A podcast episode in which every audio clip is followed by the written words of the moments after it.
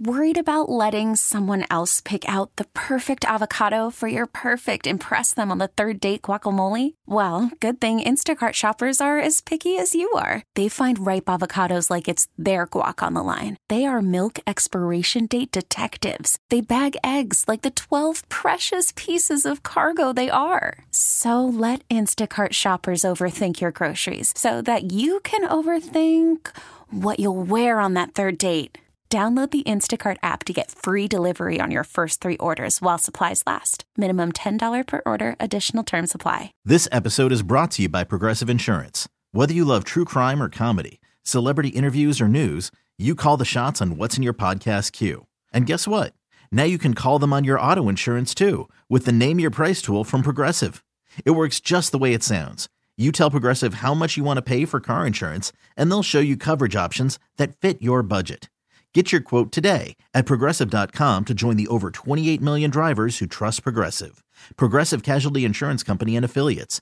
Price and coverage match limited by state law.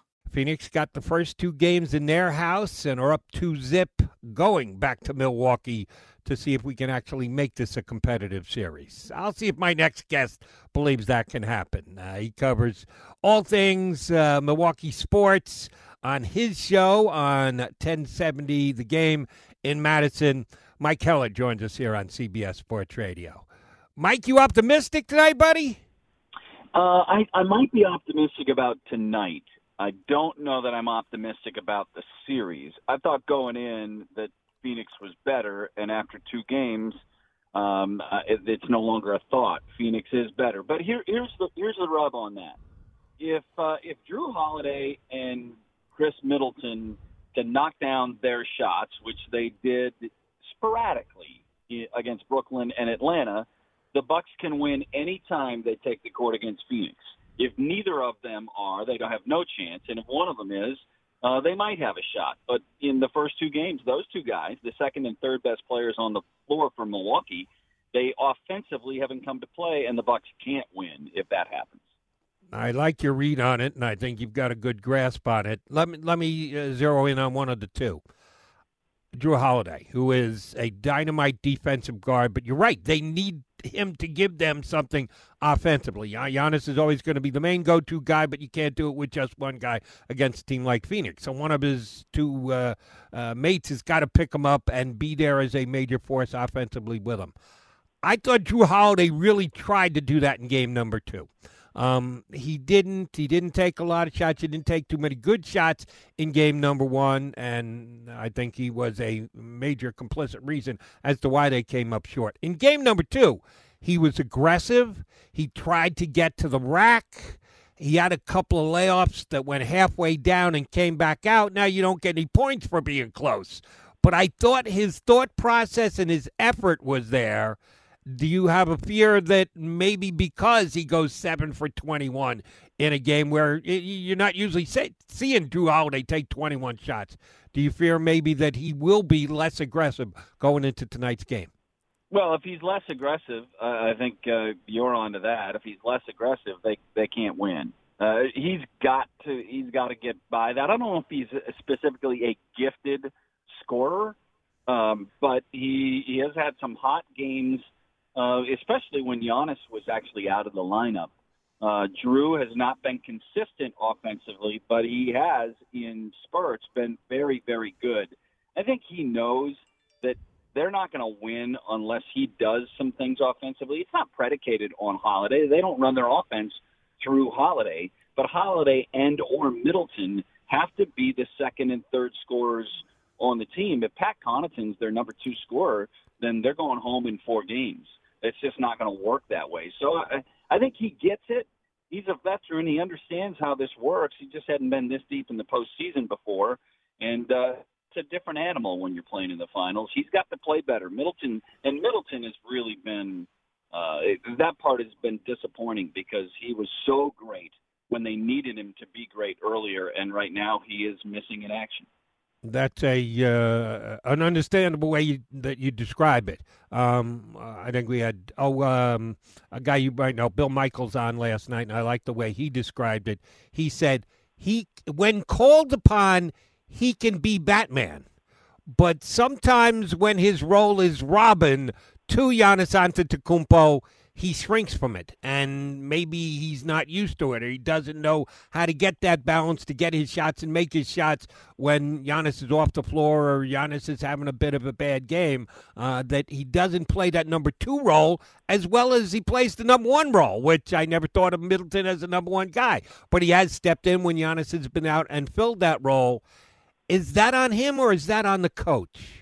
No, I th- that's on Khris. I think that's a bit of a of, a of a cop out to to look at Khris in that way. Here's here's Khris Middleton. He, he is a very streaky scorer, and when he gets on okay. a streak, he will make everything. Thus, the 16-0 run, personal run that he had uh, in the Atlanta series. When he gets going, everything he throws up there is going to go. But he does suffer from a crisis of confidence when the shots don't go. And uh, and, listen, he, he and Giannis Antetokounmpo have played together their whole career. Middleton is not a one by anybody's measure, but Middleton can be a very good two. And when the game gets into balance in the fourth quarter, the Bucks aren't specifically going to run any offense through Giannis to get him shots. If he can get to the rim, great. But they're not going to run their offense through him because they're afraid to get him at the free throw line, and he's not going to make shots other than at the rim when it counts. Middleton has to be the closer, and you know he he is he has been very sporadic as a closer, uh, and and hasn't done enough for them to win either of the first two games. I'm getting a little long-winded here, but let me add this to that, and that is that in game one and two, Phoenix really played very well, and in neither game did they run Milwaukee out of the gym. So don't I don't think this series is over. Milwaukee's going to play the next two at home. Uh, I'm pretty sure that Milwaukee's got a better than a shooter's chance to win tonight. Wednesday night would be the game that I think uh, is the game of the series, especially obviously, and if Milwaukee wins tonight. You're right uh, when you say they didn't, and we're talking to Mike Heller from one uh, 1070 the game up in Madison, Wisconsin. Uh, you're right when you say they didn't run them out of the gym. However, and this is going to sound pretty pessimistic, um, double checking, they haven't had a lead in the fourth quarter yet in either of these first two games. Um, Correct. Shoot, you go back to game number one, they didn't have a lead in the second half. Or, excuse me, uh, the last game didn't have a lead in the second. The previous game, yes, they had a lead early in the fourth, uh, third quarter, but that went by the boards too. So they haven't, and they haven't been in within one possession in the fourth quarter. So for me, the Suns, the word I've been using, won both of the first two games handily.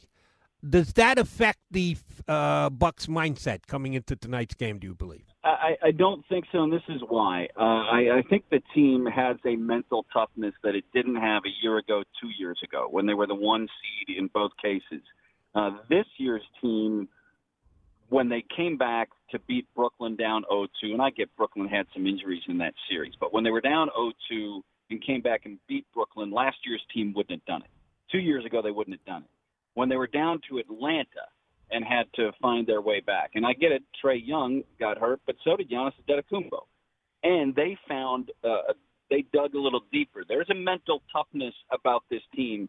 I won't question that until it becomes obvious that that they're not as good because I think they're not. I'm going to go back to what I said off the top. I think Atlanta's better, but the better team doesn't always win. Milwaukee's got to find a way to win tonight, and if they do, then the series is on, and Wednesday becomes the most critical game of the series. If they lose tonight, obviously the series is over. And Phoenix is is the better team, but they haven't won on the road yet in Milwaukee. They have won on the road, obviously, earlier in the playoffs. That's very fair. All right, that mental toughness that you were talking about, and I agree with you, they have. How much credit should Mike Budenholzer get for that? Yeah, that's a that's a really uh, good question, and I don't know if I have an answer for it. I, I think that the mental toughness has come from PJ Tucker. I think the mental toughness has come, you know, and I've been critical of Jrue Holiday, but Jrue Holiday has shown some mental toughness in the previous series that really helped him. So did Khris Middleton. And Giannis is um, Giannis is a really a, a really different player in today's NBA. Uh, he did not grow up in the AAU coddled circuits of being told how great he was from the time he was 11. Uh, he didn't switch teams every time he didn't like the coach. He he is a team guy. He is a work ethic guy. I think he brings some of that mental toughness too. So you're not giving Budenholzer any credit for the team's mental no, toughness. I, no, I, I will. I think that they have made, you know, I thought they should have made adjustments in game one against Phoenix. They didn't make them until game two, and then, um, you know, some Bridges uh, was a big factor in game two. I don't think they had an answer for him. And Devin Booker and uh, and the entire roster for Phoenix, no matter who you put on the court, has found uh, ways to get things done. And Chris Paul is living his John Elway moments right now. The reason why I ask is it has bothered me, shoot, since the end of the regular season into the playoffs that there have been NBA insiders, call them what you want, supposedly media members who are well connected, know what they're talking about, suggesting that Mike Budenholzer's job is on the line. Uh, all he's done since he's gotten to Milwaukee is win, win, and win some more. He's won more as a Bucks coach. You want to go all the way back to Larry Costello? Okay, fine. You can do that. That's a long time ago, 50 years ago. He has been more successful than any other Bucks coach uh, since in 50 years. But somehow his job is in question in year three in Milwaukee. I didn't get it. I don't understand it. I don't agree with it. I hope now that they've made an NBA final, granted they're down to nothing, um, that that takes that conversation off the table. And I know some people still don't believe that's the case. And if the Suns win two in a row here and make this a clean sweep in the final, that Budenholzer uh, shouldn't send out his laundry because uh, they may be rethinking their position why is this guy so tightly scrutinized, at least in my opinion, when he doesn't deserve it? Yeah, I, I, I don't know that he. Uh, I, I would agree with you mostly. I think that um, Bud's not playing, not coaching for his job now. Uh, I would disagree with those skeptics who think that if they get swept in the series or get beat, um, you know, a gentleman's sweep, whatever that might be, that Bud would be gone. I think Bud's job is now safe once they got to the finals. I think the the, vert, the, the view of the NBA uh, is when you're really good, the regular season record, so you say he's winning as coach, it won't matter. His winning statistics percentage in the regular season, it will be the the sense that can he coach in playoff basketball? And this kind of carries with him. He won 60 games in Atlanta, but they didn't get to the finals. And he was a one seed two straight years in Milwaukee. And one year they got beat early in the bubble. The year before that, they were up two nothing in the Eastern Conference Finals, and then got lost four in a row. So uh, I think Bud's job is safe. I think it should be safe. But NBA, really good teams, you get judged almost purely and only by what you do in the postseason. And he hasn't had enough of the postseason success until right now. Fair enough, but then you got to replace him with someone who's actually done better than he has, and there aren't a whole bunch of guys like that out there, and most of them are already in NBA jobs. So you can right. replace him if you think that he could have or should have done more, but also remember you can bring in a lesser coach. It's not a given that just because you change that you're going to get a better coach. All right, let's talk it's about true. what coach. Good. I'm sorry. And I would just say that, and their best player isn't out there recruiting a coach that we've seen happen in many other markets with great NBA players who want their coach. Giannis is not one of those guys. He's not. He's not lobbying for somebody else to come in. Very true. Good point. That's why we have uh, uh Mike Heller on here with us on CBS Sports Radio. All right. Coach Bud is now going to have to figure out a different way to try and defend the Suns. Game number one, he brought his bigs out and he challenged on most uh, pick and rolls and had Lopez and Giannis both 35 from the feet trying to match up against those very good Phoenix guards. It didn't go real well. Phoenix got to the foul line a bunch um, and made all their foul shots. More power to them. Bucks complaining afterwards about the disparity. Well, the disparity was Phoenix was more aggressive in trying to get to the to the rim. Um, game number two, they went back to what they usually do defensively: try and fight over the screens. Bigs drop back. If the open shot is there, they're going to give you the open three. Well, Phoenix took them and made them. Off 50%, 20 for 40. So they they seem to have the answers for what Coach Bud has thrown at them defensively. Is it a mixture? Does do you try and hide what you're going to do? How do you slow down this Phoenix offense? Because they took both of your punches and showed that they had a response. Yeah, I I, I think that's that's well viewed. Um, I, I, the the thing I think Milwaukee will probably do is play very much defensively like Game Two, with a little less help on drivers. Um, you know, make make when they helped on drivers, they left Bridges and and uh, Cam Johnson open in, you know, for corner threes, and they made them. Um, right. So give them credit for making them. However, I would challenge them to do it in an unfamiliar setting. Uh, it's easier to make shots at home, and, and I would play very similar to how they played in two, with a little less help off of you know on drivers, and not to leave guys alone. Make the driver go ahead and, and finish at Brook Lopez, at PJ Tucker, who doesn't have the same size, but finish at Giannis, the rim protector. Finish at Brook Lopez and Bobby Portis, uh, rather than helping off a corner shooting threes. Uh, but listen, give Phoenix a ton of credit. In game one, they made every mid-range shot. It seemed, not statistically, but it seemed like they made every mid-range shot available. Yep. And in game two, they made every three. I mean, they made 23 pointers. The Bucks, I think, were down 33 points. Was the discrepancy at the arc in game two? Well, you're not going to win very often doing that. I would I suppose I would challenge Phoenix to shoot that well on the road.